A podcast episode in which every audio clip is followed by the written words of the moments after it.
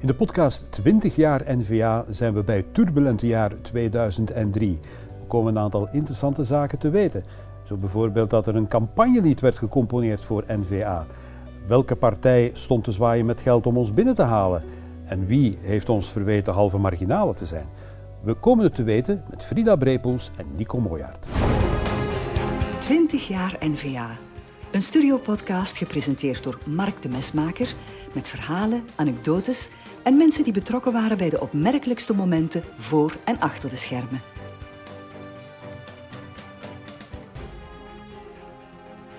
Dames en heren, welkom bij de tweede aflevering van de podcast twintig jaar N V A.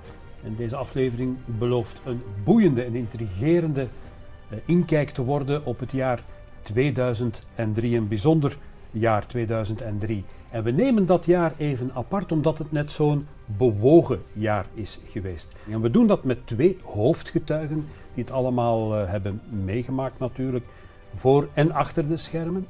Frida uh, Brepoels, uh, natuurlijk zeer goed bekend, een van de oprichters ook uh, van de partij. Jarenlang kopstuk en parlementslid voor de Volksunie en dan uh, N V A en ondervoorzitter van N V A in tweeduizend drie. Welkom uh, Frida.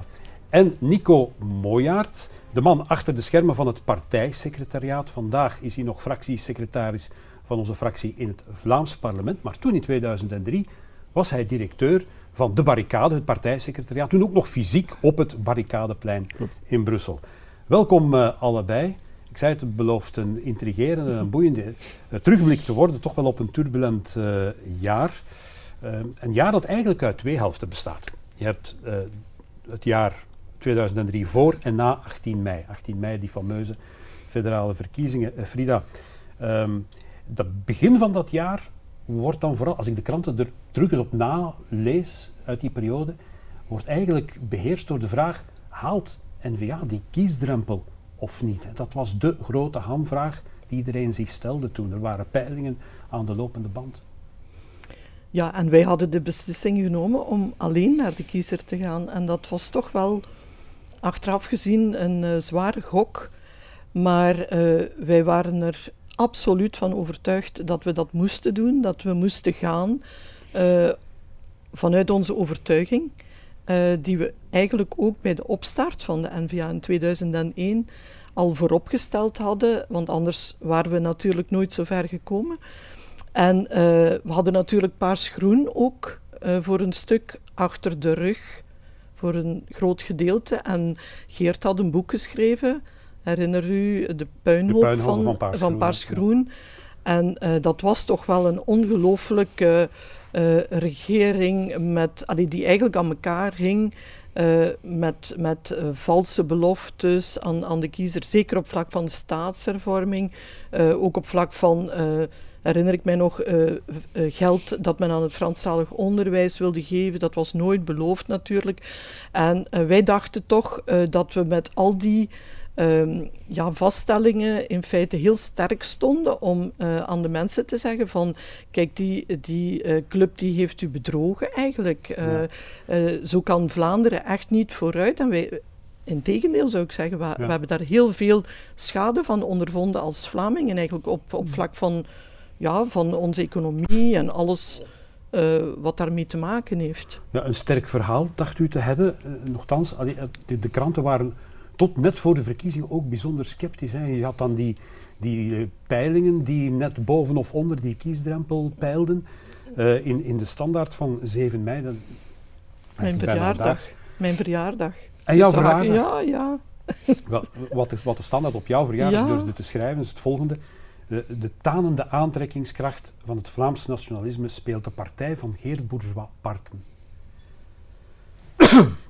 Ja, wij hadden de pers natuurlijk niet mee. Mm. Hè? Dat, ja. uh, en dat heeft ons eigenlijk bij het scheidingsverhaal van de partij ook heel veel parten gespeeld. En natuurlijk mensen die een vals spel gespeeld hebben hè, met... met Ja, in die middengroep uh, de, de twee anderen uit elkaar te spelen en vooral ons eigenlijk die uh, Vlaams Nationaal die heel goed lag bij de achterban. Hè. Wij hadden heel veel uh, mensen achter ons staan. We hadden geen middelen, maar we hadden mensen met een geloof, uh, zoals ik al zei, in, in, in het ideaal van de partij. Uh, en, en ja, dat was voor ons heel sterk, maar de pers... Die ging natuurlijk veel liever uh, op stap met uh, Bertensio en mannen die goed in de media lagen. Maar ja. dat heeft ons wel parten gespeeld, denk ja. ik. Nico, uh, kom even bij jou. Mm. Uh, dat zal natuurlijk meegespeeld hebben allemaal. Mm-hmm. Maar als je kijkt naar de titel van die krant, alleen op de partij van Geert Bourgeois. Ik herinner, ik was op dat moment ook zo'n beroepsjournalist op, bij V T M. Mm-hmm. En toen wij nieuws brachten over N V A... moesten wij er ook altijd bij zeggen, comma, de partij van Geert Bourgeois. Totaal gebrek aan naambekendheid. N V A, wij zeggen nu N V A, dat werd toen zelden gezegd. Hè. Men sprak toen nog de naam voluit uit, de Nieuwe Vlaamse Alliantie.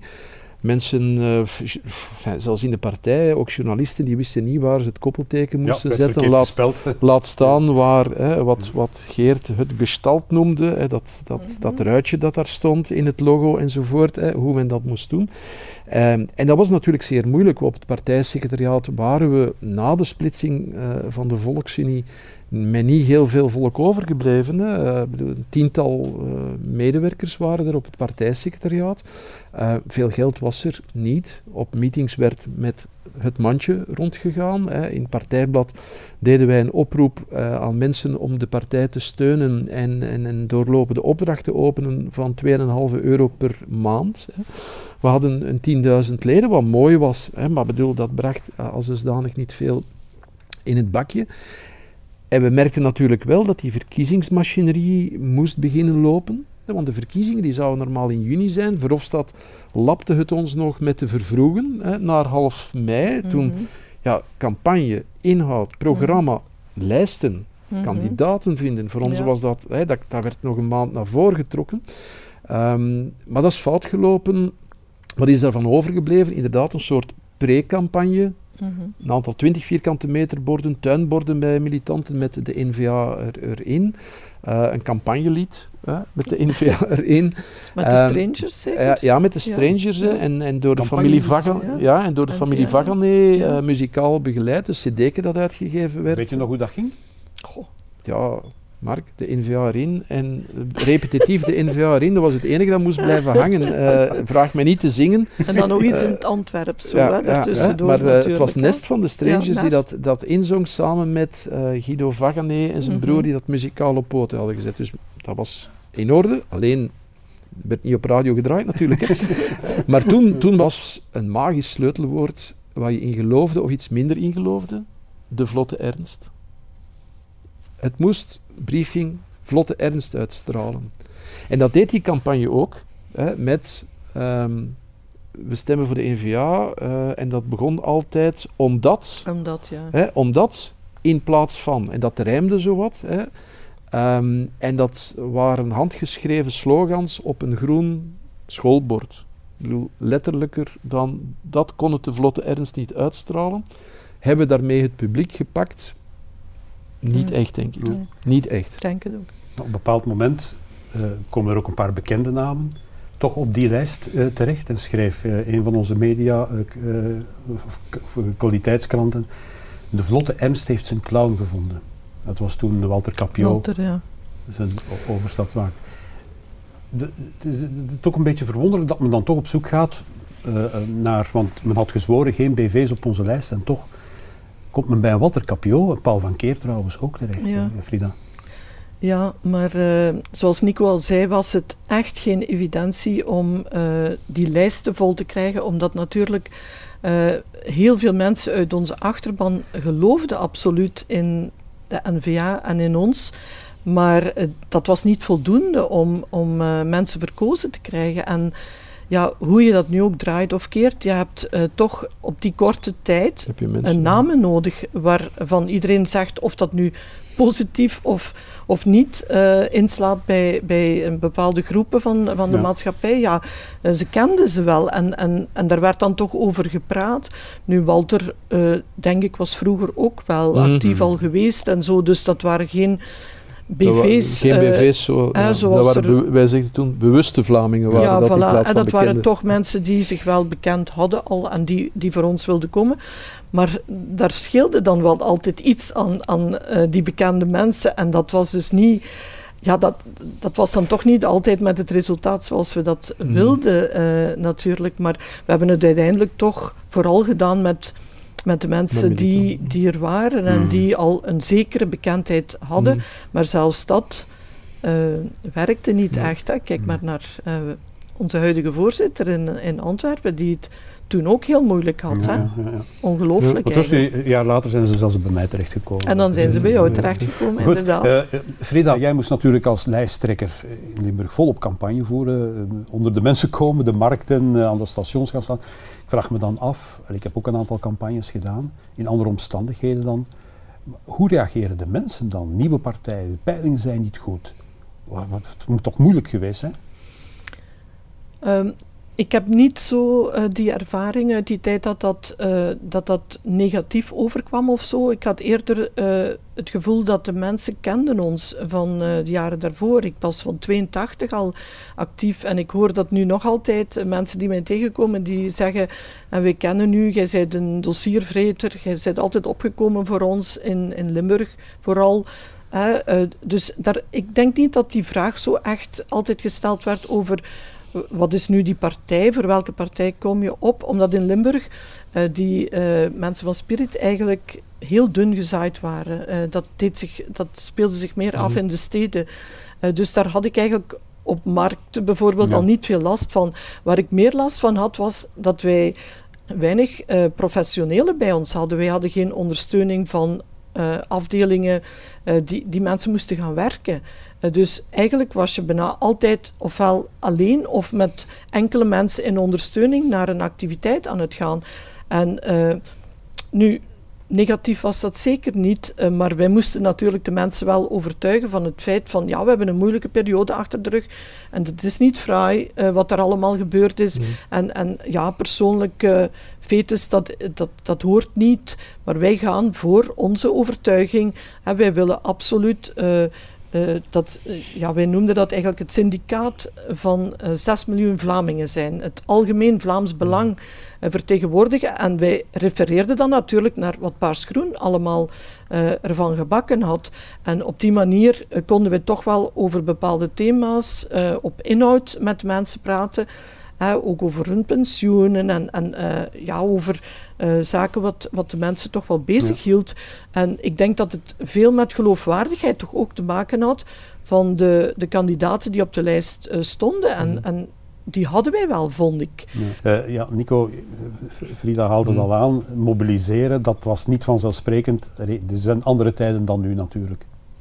Ja, mobiliseren was niet vanzelfsprekend, alhoewel, het, um, dan zeggen als wij um, een verkiezingsmeeting uh, hadden, eh, we deden, uh, onze vaste plek was toen zowat het, uh, het I C C, het congrescentrum in Gent, dat we dat eigenlijk uh, bij herhaling vlot vol kregen, zelfs dermate vlot dat de stoelen en zelfs de trappen gevuld waren en dat men kwam zeggen ja, dat de brandweer toch wat moeite ging hebben met enzovoort. Dus dat liep eigenlijk perfect. Dat was een en al enthousiasme van die eerste meeting in tweeduizend één, ook over die meeting van tweeduizend drie. Dus wij hadden um, een, een mooie groep mee. Tijdens de campagne bleek wel dat het veel moeilijker was en niet zo vanzelfsprekend om, laten we zeggen, Het, uh, het potentieel dat de volledige V U had, om dat zomaar mee te nemen. Want ja, het conflict binnen de partij en de splitsing van de Volksunie en dan eh, wat daar uh, allemaal van in de pers kwam, dat had een aantal mensen ja, een beetje, soms wat kwaad gemaakt. Hè, van ja, ruzie maken en, en ja, dat hoort niet. En het emotionele gegeven van ja, de V U, waar ze ook jaren... hadden ingemiliteerd, hè, die was weg en wiens fout was dat? En het was een beetje iedereens fout, hè, dat was dan een wat makkelijk standpunt natuurlijk. Um, en je hebt heel veel mensen die toen ja, zo'n aantal jaren in een soort apathie zijn gegaan als militant en dan later weer zijn ingepikt ja. bij N V A, omdat men zich kon verzoenen met het, ja, de lijn die gevoerd werd. Um, en zei, ja, ja oké, okay, dit is onze plek, geen twijfel aan, maar op dat moment was het zo'n beetje de kat uit de boom kijken, niet uit opportunisme, verre van, maar ja, eerder het gezicht van ja, we hebben het, we hebben het zowat gehad. Het geruzie, moeten we daar ons tijd in stoppen enzovoort enzovoort. En dus wij zaten inderdaad voor de uitdaging van met een um, mooi militantenkader, ja, toch naar een volwassen campagne te gaan. Weinig aan bod komend in, uh, in, de, in de pers. Uh, we werden, veel dingen werden op flessen getrokken. Hè. Uh, die campagne, uh, wat, wat daar uh, toen nieuw in was, hè, dat was dat je eigenlijk ook, uh, bijvoorbeeld op, op de toenmalige V R T had je, um, uh, ik zal het nog maar even uh, bij naam zeggen, hè, Bracke en Crabbé. Hè. Maar oh, dat ja. was een programma waar achteraf ook journalisten van geschreven hebben dat daar politici zijn in gemaakt en ook gekraakt. Enfin, wie gemaakt is, dat laat ik uh, even uh, in het midden, maar wie gekraakt werd, ja, dat was voor ons bijzonder moeilijk. Want wij, en zeg maar Geert Bourgeois, ook Bart de Wever, ja, die pasten niet in, de praatje, in het plaatje van ja, de vrolijke jongens die, en wij, wij kwamen zelfs zeggen dat we niet meededen aan spelletjesprogramma's enzovoort. We hadden een boodschap, hè, bon, wie had nu iets aan rechtlijnigheid en wat was die kiesdrempel, enfin, we hebben het verhaal gehad. Dus dat was een voortdurende jojo waarbij we ja, eigenlijk stapje vooruit, stapje achteruit, stapje vooruit, stapje achteruit. Maar wat verschrikkelijk vervelend was eh, in dat voorjaar, ja, dat was natuurlijk dat die klok tikte. Die klok tikte ongenadig naar die achttiende mei. He, dus Verhofstadt zegt, ja, we gaan vervroegen, achttien mei. Wij moesten lijsten hebben. Uh, een verkiezingscongres, een, een verkiezingsprogramma-congres hebben we niet eens kunnen organiseren. We hebben in januari, dat weet ik nog goed, in, um, aan de K U B, aan de Ufstal in Koekelberg, hebben we een partijraad samengeroepen om dan een verkiezingsprogramma te laten vaststellen. Daarna dachten we, ja, goh, dat verkiezingsprogramma dat is moeilijk. Dan hebben we twee brochures met een soort vragen-antwoord gepubliceerd. Ja. Maar ja, ik bedoel, dat werd dan misschien op tienduizend exemplaren gedrukt, maar daarmee had je dan Vlaanderen niet. Hè. Dan kwam die N V A erin, enzovoort. En het was eigenlijk uh, ja, voortdurend knokken om de lijsten vol te krijgen, om centen te hebben voor de campagne. Terwijl wij, ja, wel een beetje uh, vol overtuiging, enorm hard, denk ik, allemaal aan het werken waren. En ja, als we even achterover blikten en naast ons keken, zagen hoe gemakkelijk het de oud-collega's van de V U van vroeger, eh, bijvoorbeeld bij Spirit, ging, die mm-hmm. gewoon een wagonnetje bij de S P A hadden aangegangen, eh, met het stevaart gegeven.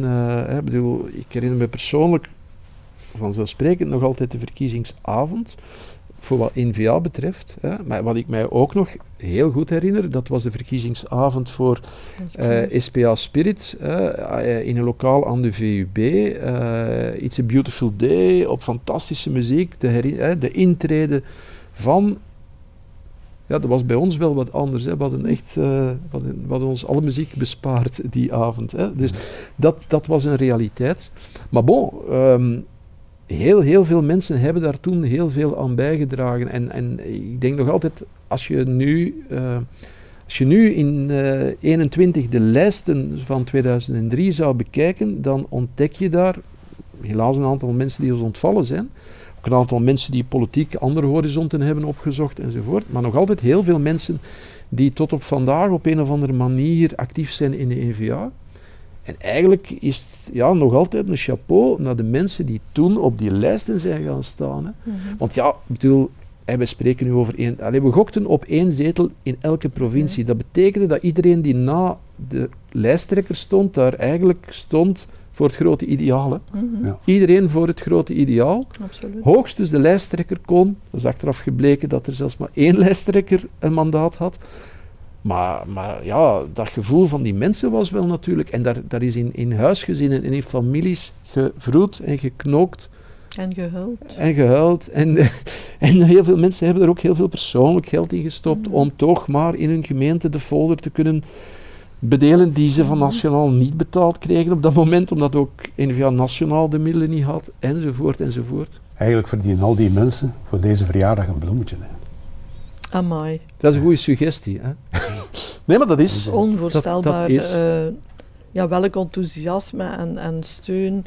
Uh, en Nico heeft het al verteld, ook uh, financiële steun. Overal waar wij gingen, um, uh, veel oudere mensen vaak, uh, die u nakwamen met een envelop en zeiden, neem het mee naar Brussel en je zult het goed kunnen gebruiken.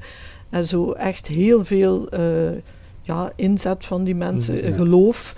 Um, en vooral omdat zij ja, voor hun idealen wilden mm-hmm. verder gaan en, en ons wilden ondersteunen, dat we daarvoor voor knokten. Mm-hmm. Uiteindelijk, want uh, wat mij daar ook altijd in, in gedreven heeft, want uiteindelijk hebben wij ook allemaal, denk ik, heel veel kansen gehad om over te stappen naar andere partijen. Hè, want die, die lieten ons ook niet los op dat ogenblik. Hè. Uh, ik herinner mij zelfs vroeger, de periode dat uh, Gabriëls weggegaan is bij ons, hoe ze toen getrokken hebben, hè, van uh, kom toch mee naar uh, de, de V L D, uh, hè, van je hebt geen toekomst meer. Uh, en... Uh, Ja, sommige mensen die hebben zo een idee, denk ik, van ik moet een politieke carrière maken op basis van hè, aan, een aaneenreiging van mandaten.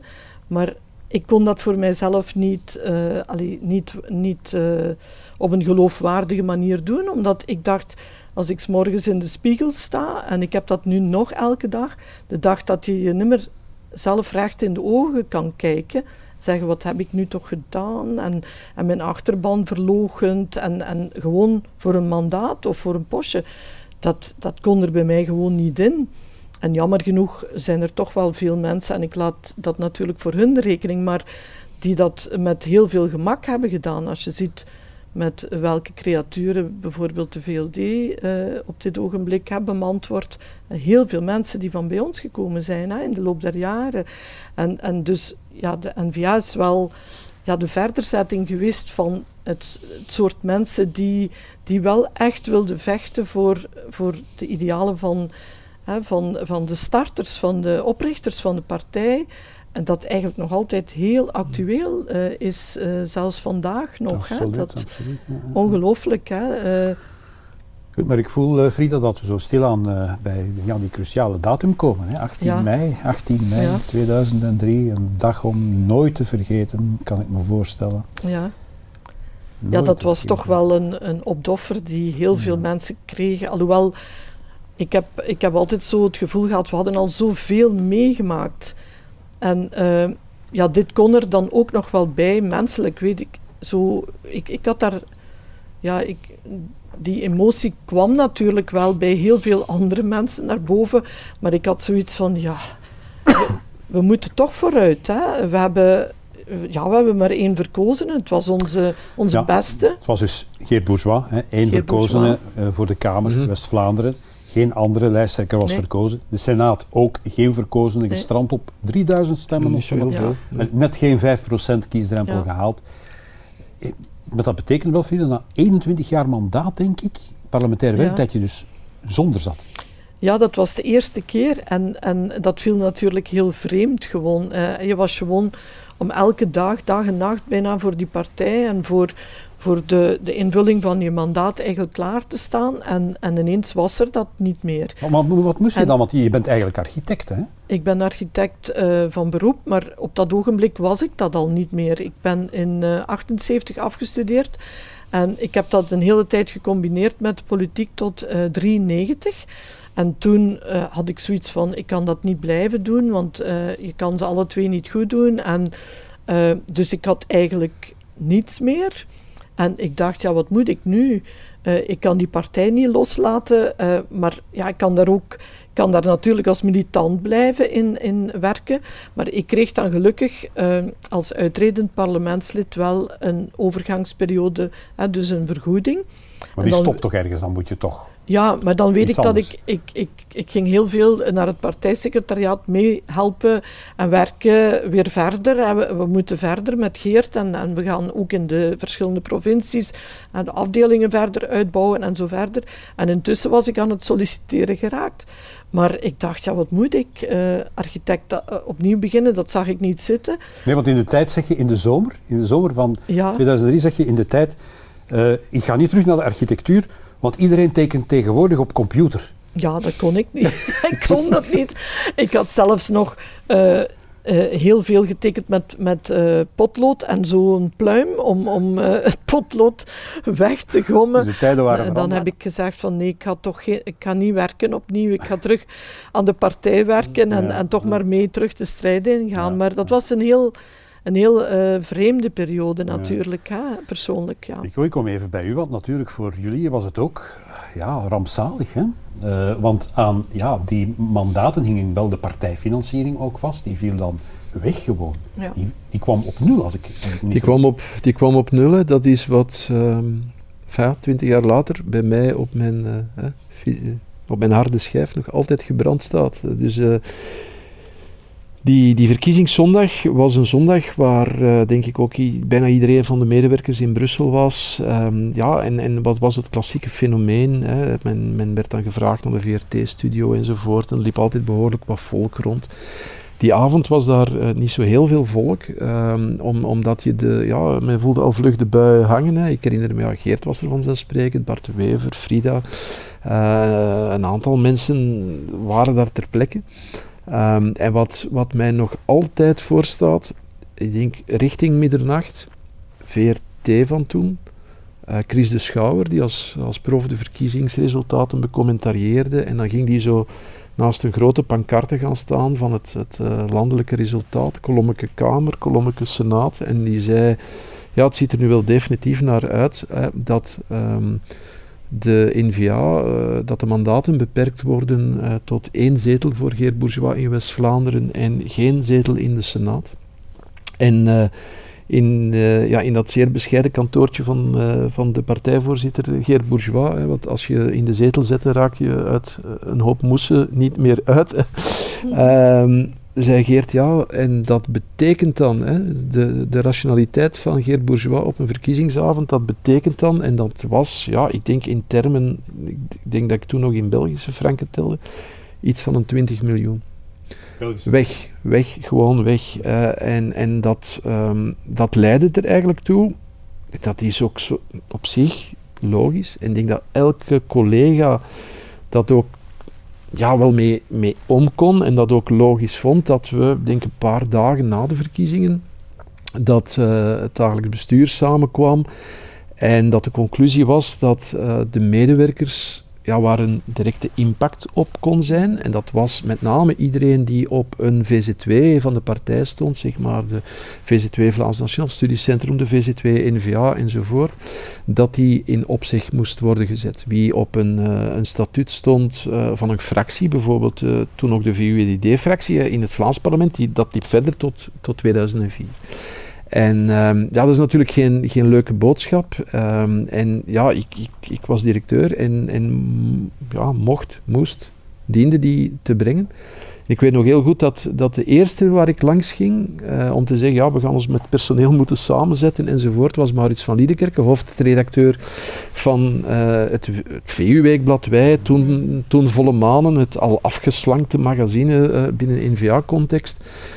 Uh, en dat hij zei, ja Nico, bedoel, ja, we, we weten het, we beseffen het, we hebben ons samengezet. Maar dat was natuurlijk een, een zeer bittere pil, want da, daar zaten mensen die, uh, ja, zoals Maurits, vijfentwintig, dertig jaar voor de partij werkten. Ja, stonden die onmiddellijk op straat? Nee, ja, die, die hadden natuurlijk wel een opzegtermijn, een opzegperiode. Uh, maar bon, dat was dan, nou laat ons zeggen, van uh, een gans voorjaar hard, hard werken, ja... Uh, Ja, kwam je dan thuis met de boodschap dat het ook professioneel uh, eindigde. En dat, dat, uh, dat was hard, omdat ja, tegelijk, net zoals Frida dat beschrijft bij, laten we zeggen, de kandidaten, de mandatarissen, was natuurlijk in die groep op het partijsecretariaat, was de collegialiteit en de samenhorigheid wel bijzonder groot. Hè. Wij, wij waren diegenen die, uh, laten we zeggen, in de splitsing van de V U uh, allemaal heel bewust van in het prille begin wisten... Dit wordt Geert Bourgeois wat ons betreft en N V A, die daar onze rol hadden gespeeld, die er op zijn manier en, en dan de N V A hadden helpen opstarten. En ja, dan eindigde dat tussen aanhalingstekens en dat, ja, dat, was een, dat was een zeer, zeer moeilijke. Te meer omdat daar natuurlijk uh, ja, familiale contexten aan vasthingen enzovoort enzoverder. Eén, twee, en dat is op zich, vandaag kijk je daar ook, laten we zeggen, met meer mededogen op de rug, hè, maar dat het ook niet onlogisch was dat je uh, de verantwoordelijke politici, leden van het partijbestuur, ja, die stonden nu ook niet per se te springen om op dag één terug op dat partijsecretariaat te komen om te zeggen we gaan hier richting geven enzovoort. Want iedereen zat met een hoofd vol vraagtekens. Hè. Maar ja, wij zaten daar sanderendaags wel ja, als, werk, als werknemer, dus dat was een, was een zeer harde. Um, als je kijkt, um, en dat is, het, dat is op zich het leuke, twintig jaar later. Um, ik denk niet dat er nog veel volk vanuit die groep van twintig jaar geleden uh, heeft afgehaakt van de medewerkers.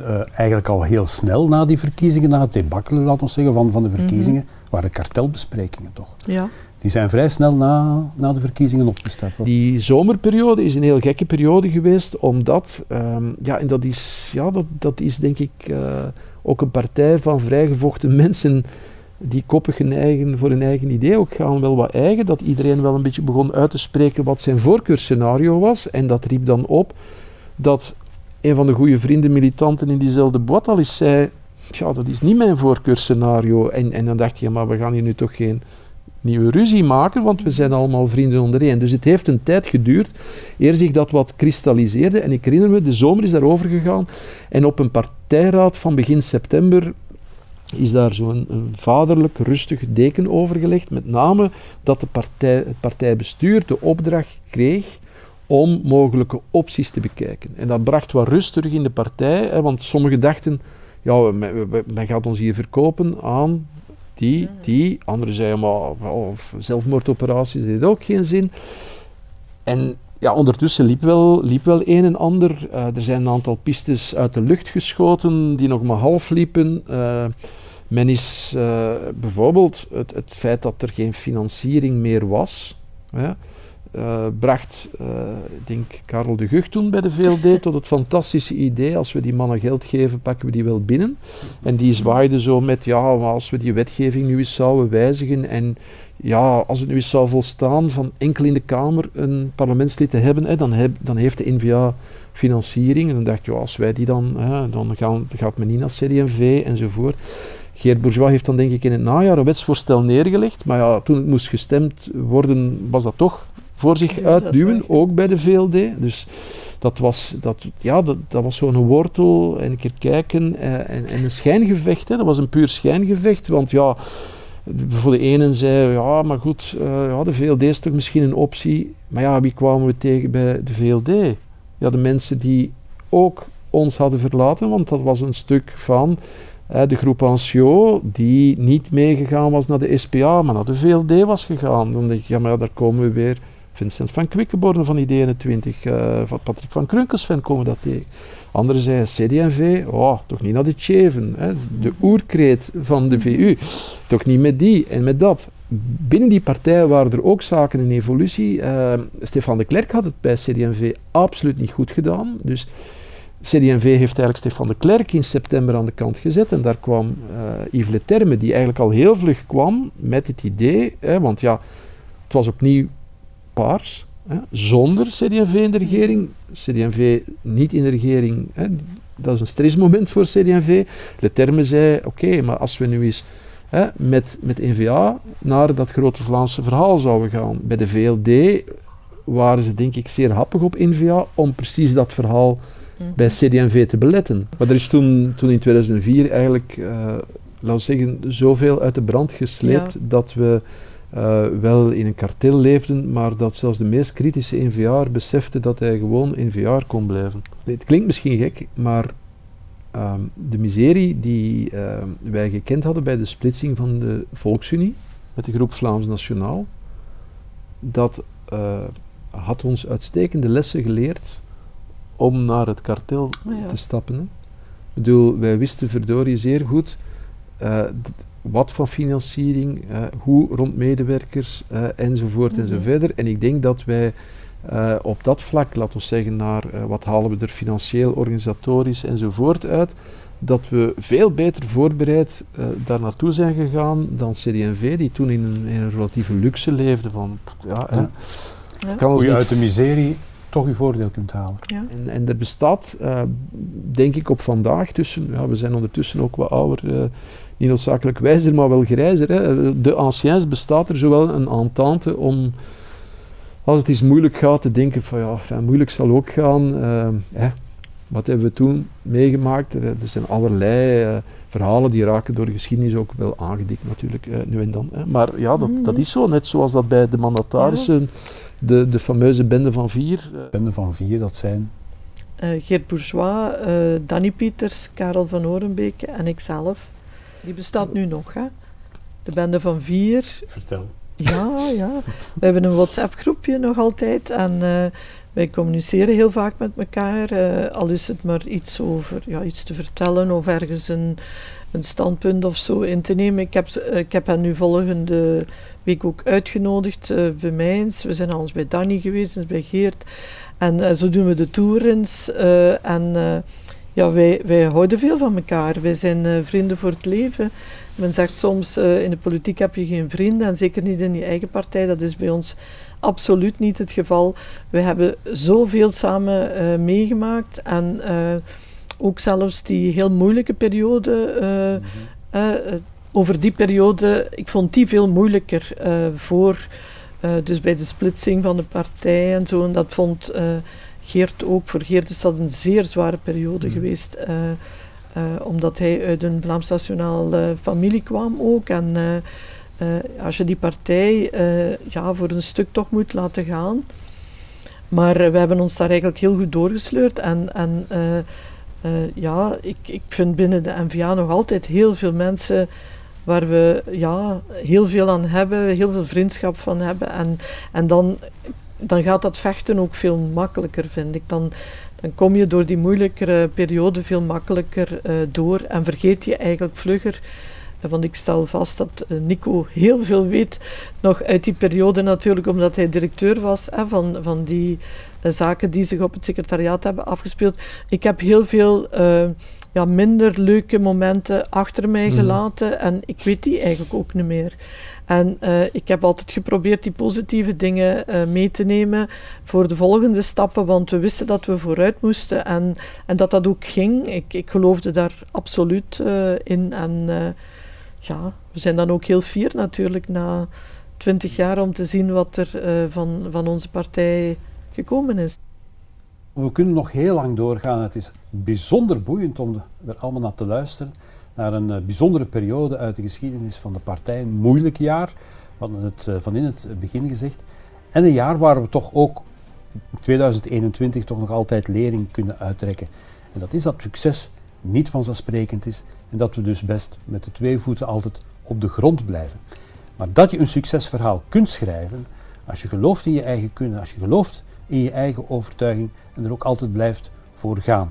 Als N V A uiteindelijk een groot succesverhaal is geworden, dan is het dankzij die koppigheid en de werkkracht en het geloof, de overtuigingskracht van zoveel kopstukken in de eerste linie en zoveel medewerkers in de tweede linie en vooral ook de duizenden militanten, de bestuursleden van onze partij, de leden en de sympathisanten die altijd zijn blijven geloven in onze politieke beweging, de partij ook nooit de rug hebben toegekeerd.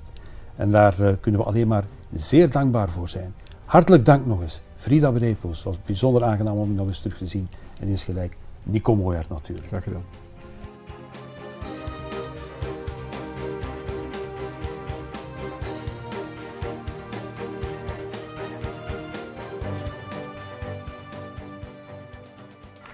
twintig jaar N V A.